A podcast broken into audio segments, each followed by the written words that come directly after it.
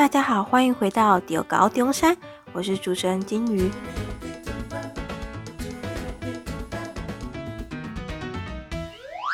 延续上一次学习历程档案相关的主题，今天财务管理系的唐俊华教授要继续和大家分享他的经验及建议。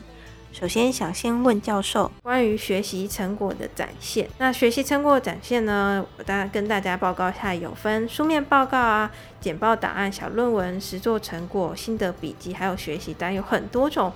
呈现方法都可以上传。那对于财管系来说，教授会希望从学习成果中看到学生的哪些特质跟潜力呢？就学习成果的展现的模式呢，其实有很多样。那书面报告、学习单等等，当然也都是可以呃呈现的。那最主要是说，呃，如何去看出学生呢，在某个能力哦，或者说在某个特质上面有没有符合我们这个学系的所要招收人才的特质或者能力面向？那举例来说哦，就是可能同学们，如果你在某个课程里面的学习呢，哦，就会与财务领域呢有一些关系。那当然，我刚有提到说呢，哦，很多的高中呢。没有办法开出跟财务领域有关的多元选修课，但是有一些课程呢，多多少少哦可能会与这个商管领域有关。例如我就我所知呢，哦，在这个公民课程呢，就有一些是与这个供需哦、以经济与货币政策等等有关的。那如果说有产生相关的课程学习成果的话，那也是一个呢可以跟这个财务领域学习对接的一个方式。那除此之外，如果说呢，哦，有些学生啊，他就是呢，在高一到高三呢，都是往比较理工哦，或者说生物医学方面的学群去发展学习成果，但是呢，到了高三下，决定说要转换跑道，来到哦这个商管学群。那这个时候的话，就想想看，说在高一到高三的这些学习成果，有没有什么样的内容，相对呢是可以凸显出一些能力，而这些能力呢是在商管学习中是会用到的。那刚才其实有提到了，举例来说，可能是一些城市的能力，或者说呢团队合作能力。那除此之外呢，还有就是表达的能力。那所谓表达的能力者，就是说你可能呢是透过文字书面的表达，或者说是。在这个课堂上面呢，来口头发表一些看法，这些呢其实都可以去做，呃，这个在书面报告的里面呢去呈现相关的的历程，那而且呢在学习历程字数特别的凸显出来。嗯，所以其实不用担心自己可能上的课都真的很没有关系，尤其找出你觉得获取到的东西。真的凸显出来，其实就是一个优势。那我们现在到多元表现，那多元表现有很多种嘛，也是针对校外的各种检定啊、比赛、营队、社团等等。请问教授，这些对于申请入学都有帮助吗？那因为每个人上传内容也差异很大，那要怎么去做评估呢？关于呃比赛、营队活动等等的这些呃这个多元表象，那同学们其实呃可以依据自己的兴趣，或者说依据自己的状态呢去选择啊参加。那先讲营队这个部分好了，因为很多的同学呢可能会好奇，诶，营队的参与是不是对于这个未来的申请入学有帮助？那要跟各位同学说，那个。要从什么样的一个面向来做讨论，真的就要看你自己。举例来说，有些同学就单纯就是参加了某一个营队，然后呢，缴交了这个营队证明，然后说明，诶，这门这个营队参加了什么样活动，就结束了。嗯，就完全呢没有跟后面的你的学习脉络呢做一些连接，它就可能呢在你的高中三年里面就是一个火花。那这个火花没有任何的后续的延伸，那没有延续就对，就不太清楚说这个营队对你有什么样的帮助。好，那如果说呢，你因为参加了这个营队，真的启发了你的兴趣，并且呢，在往后可能高二、高三的课程学习成果或者呢多元表现做了一些延伸的一些项目。那这个部分的话呢，就可以看出说，这营队真的对你来说是重要的。而且呢，如果说你真的因为这个营队所引发的兴趣，然后呢，具体的展现在你后续的高中学习的呃脉络，而且呢，你的这个兴趣或者说提升的能力啦，或者说哦培养的态度，也恰好是这一个大学学习呢所重视的，那我想呢，它还是啊、哦，我只能说营队的参与还是会有其价值。那但是哦，营队本身的这样子的一个刚才所提到的功能，其实有很多的其他的项目可以去取代，例如说高中的校内的社团，嗯，可能是干部的经历等等的话，都是哦可以去取代刚才所讲的营队激发你兴趣的这个功能。那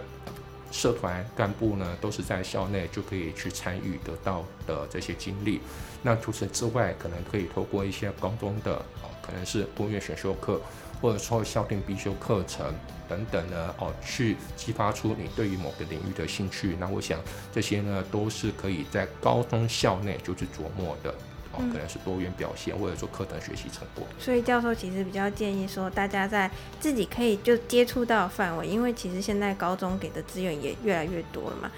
可以在接触到范围就开始去。观察自己的兴趣啊，或者是去激发自己的想法，而不是就是可能要跑到很远的地方，然后参加一个营队，嗯，这样的投资成本比较低一点。是的，刚刚主持人讲到一个很重要的观念，就是呢，学生就自己哦拥有的资源，或者说呢可以接触的面向里面，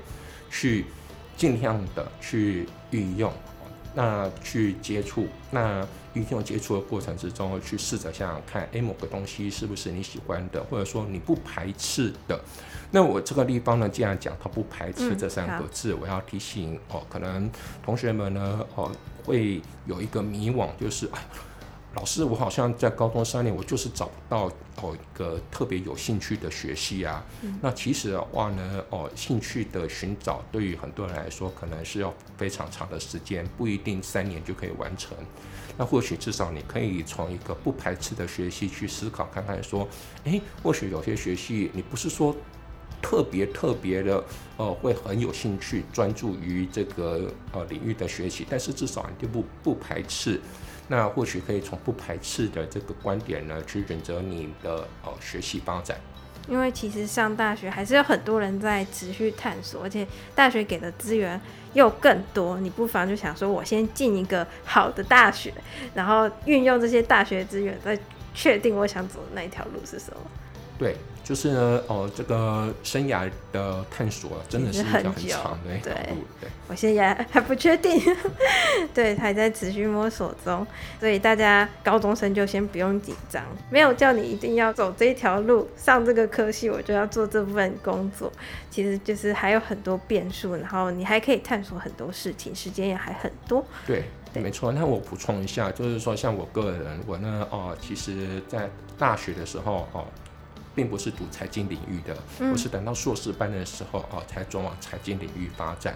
那就我所知呢，哦，有些财经领域的老师，他大学的时候也是工学院毕业的，理工领域的。那等到呢硕博士班的时候呢，才往这个商管财经领域发展。所以说呢，兴趣的转换、跑道的转换呢，其实是一个很合理的事情。对啊，所以不用紧张。那教授也不会因为可能你的。上的课或者你所参与的东西跟你的，比如说我就是高三突然转换兴趣，那怎么办？那也没关系，其实去找出有符合的一些细节，或者其实可以着重在别的事情去发想或者是书写，其实就可以了。是的。对，于课纲，我们刚才也有讨论到，每个校内的资源是不平均的，那家庭环境可能也不是每个学校或者是每个学生都很平均。那有什么推荐的方法去丰富同学的学习历程档案？比如说，因为我那时候在听到一零八课纲的时候，因为我知道他们会有两节的空白课程，去让学生去自学。一些他自习啦，听说是自习一些他有兴趣的东西。教授知道这件事吗？那我是高三的时候我就很担心，那一零八课纲会不会，比如说一些私立的学校，或者是比较注重读书或注重升学历的学校，还是会把那些课拿去做政课，比如说国英数字社这些政课的学习，而不是让学生继续探索自我。那针对这方面，可能资源或者每个校的学习氛围不一样，那教授有什么建议呢？好，那这个部分其实会需要比较多的考量的。嗯，哦，那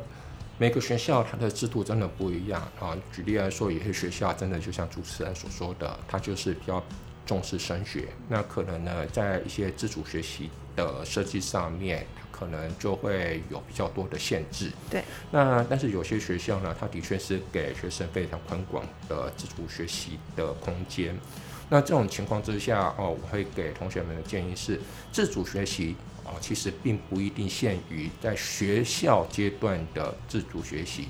如果说呢，你对于某个领域是真的有兴趣想要学习的，那你可以利用你的寒暑假。用例假日来自行去做学习，嗯，那这样子的话呢，就会跳脱了可能一些学校所设定的一个限制。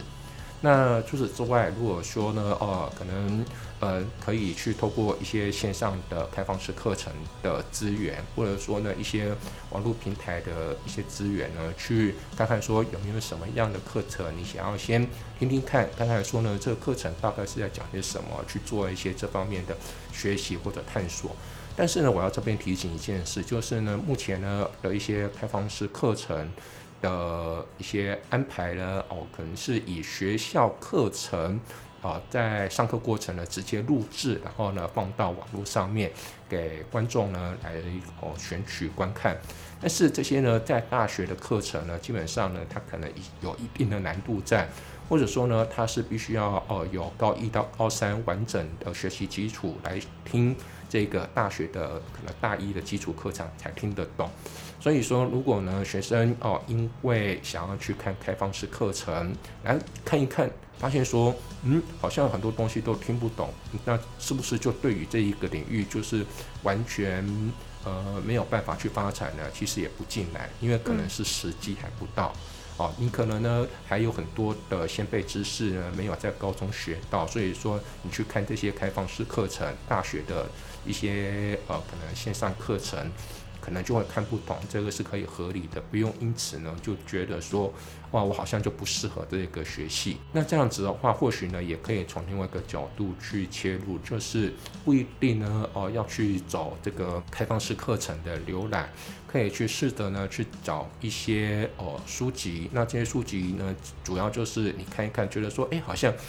不会说很难，哎，试着去了解哦这一些相关的知识，或者呢应用这一个。呃，自主学习的时间，或者说你有空的时间呢，哦，来自主加强一些哦。比如说英文的能力，或者说第二外语的能力，这些呢都是可以透过一些坊间的书籍来提升。其实不用完全的仰赖学校给你的时间或者是排程，比如说放学时间、假日啊，或者是没有补习，或者是寒暑假的时候，其实都可以多多利用，然后产出一个成果。或许你拿给学校高高中老师看，然后高中老师可以帮你去做一些评改啊，或者是把它纳入你的学习成果，就有可能可以上传嘛。比如说，如果自学的一些书籍心得的话，自主学习的部分，它主要是多元表现那一块，嗯、所以说它不会是在学课程学习成果那边上传。哦，好，那同学如果做了这个自主学习，不管是在校内的时间，还是校外的时间，寒暑假的时间做，那可以透透过这个多元表现的方式呢上传。那有些同学呢，他处理的方式是这样，提供给各位参考，就是呢，他可能对于某一个领域非常有兴趣，他就是呢高一哦开始呢针对某个领域呢去做自主学习，那高一上高一下这样子呢连续哦嗯三四个学期，那完成了之后，到比如说到了高二高二下，就把呢过去这三个学期的这个自主学习的成果呢哦算是整合。整合成为一份，然后呢，在高二下的时候上传，这其实也是可以呢，呃，做一个表现的方式，而且呢，也可以去展现出你对于某个兴趣呢一个连贯的学习。就是其实我发现一零八课纲好像蛮注重线性的学习历程，就是以前可能在我们个人申请的年代，年代就是都以点性的，就可能大家觉得哦，这四机好像不错，那可以拿出来。那我刚才听教授讲那么久，发现有一个共同点，就是你的学习延续性其实很重要。你要把每个事件的串联是有因果的，不是说哦，我突然有这个兴趣，当然你刚开始可以撒。啥点去布网，说我可能对什么什么先尝试看看，可是到最后你要试着把你所探索的每件事情有连结性起来，这样让教授才去知道哦，你是长期的针对这个领域其实是有兴趣跟成果的。主持人所说的没错，就是说延续性的一个呈现当然是一个面向。那这个部分其实呢，在旧制度之下呢，也会有一些学生有类似的，只不过旧制度是没有自主学习，嗯，但是呢，他可能呢，透过其他的可能社团参与，或者说干部经历，或者说其他的一些活动呢，去展现他对于某个领域长期的一个学习兴趣，嗯，旧制度其实就有这样子一个内容，那所以说呢，刚才所提到的这个延续性的重要性，其实呢，嗯，跟旧制度。来说的话，其实并没有太多的一个差异，只不过是在新制度之下多了一个自主学习这面向，可以让同学们去发挥。嗯，啊，这是第一个补充。那第二个补充就是说，虽然刚才提到的这个例子呢，是关于这个学习的延续性。但是呢，如果同学们呢高一去自学的某个面向，觉得嗯这个真的不是我喜欢的，好，那我在高一下的时候呢换另外一个领域，嗯好像也不是我喜欢的，高二上呢再去自学另外一个领域，我想这样子也是一个呢点的探索。那点的探索之下，未必呢会是成为一个很有延续性的一个成果，那其实也没有关系。哦，所以它其实蛮开放的。这是一个很开放的一个呈现方式，不一定是延续性的成果，嗯、点的一些累积哦，或者说呢，你从这些高一上一直到高三下不同学期的自主学习，去得到了一些不同的启发，或者说呢，甚至你在其中一个学期，诶，学到的内容真的就是你发现。就是你喜欢的内容，那你就可以针对那个学期的自主学习，去成交呢这方面的成果给大学老师了解。所以其实，比如说，因为我们高中也说长不长，说短也不短，就是三年。那你这三年可能你。长期探索很多东西，或者其实你从高一就很确定你想要走什么。其实大家都可以切出自己最有火花的那一面，就是说我觉得高三是我最精华的那一段，所以我就把它完整的呈现上来。那如果有人觉得哦，我高一就开始喜欢一个东西，那就可以长期的把这件事情展现出来。没错，因为学生的样态真的很多，啊，有些同学真的就是高一就很清楚要走的方向，嗯，但是有些同学的就可能就是要透过高中三年的摸索，去了解自己可能有什么领域比较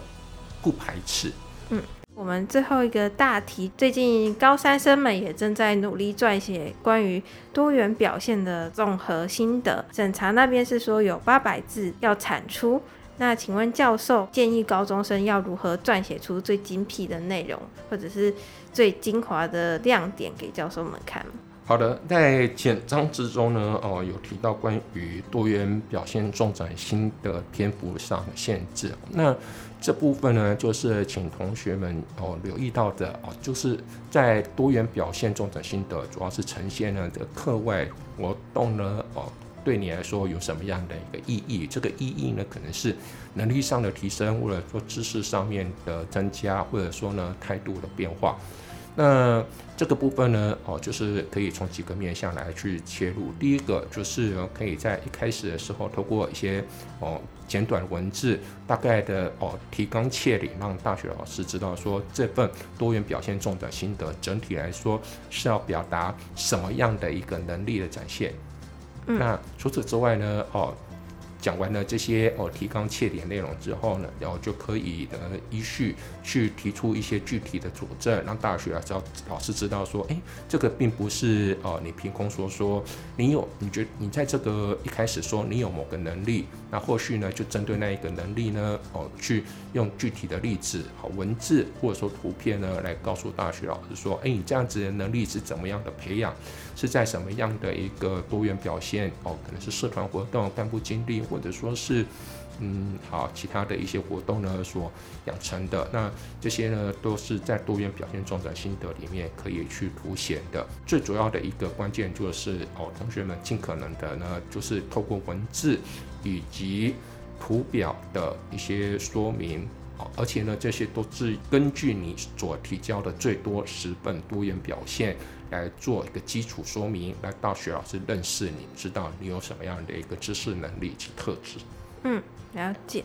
所以就是要好好运用这些能力。而且我刚刚好像说图表其实蛮重要，它蛮直观的，可以看到一些数据啊，或者看到你真的有做什么事情。像我那时候。在写备审的时候，有时候我有办一个展览，或者是有做一些小组讨论，我就直接去挖看那个活动有没有拍到我们整个小组在讨论的氛围，或者是在呈现的时刻，就比如说哪个海报在那边讲我们呈现的内容，那时候的那些照片就可以放上来。我那时候就会在备审直接放这些照片，让教授直接看到哦，你是真的有做这些事情，而不是文字上的叙述。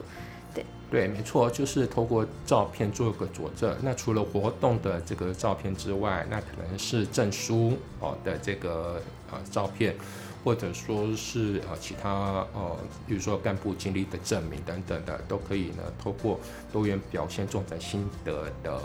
部分呢，好具体的展现。我们就差不多到此结束。那很谢谢教授分享了这么多内容。那相信现在高三生应该也更清楚，说大学端对于这些学习历程，其实没有很硬性的说要真的很符合科系，而是把你最有利的那个利器拿出来，让教授知道，如果真的有能力进到大学。进到这个想要的科系，那最后就请教授推荐一下中山管理学院，并对中山管理学院有兴趣的高中生说一些鼓励的话吧。中山大学管理学院呢，哦，总共有三个系及一个学程。那三系呢，分别是气管系、资管系、财管系。那一学程呢，就是国际经营管理全英语硕士学位学程，嗯，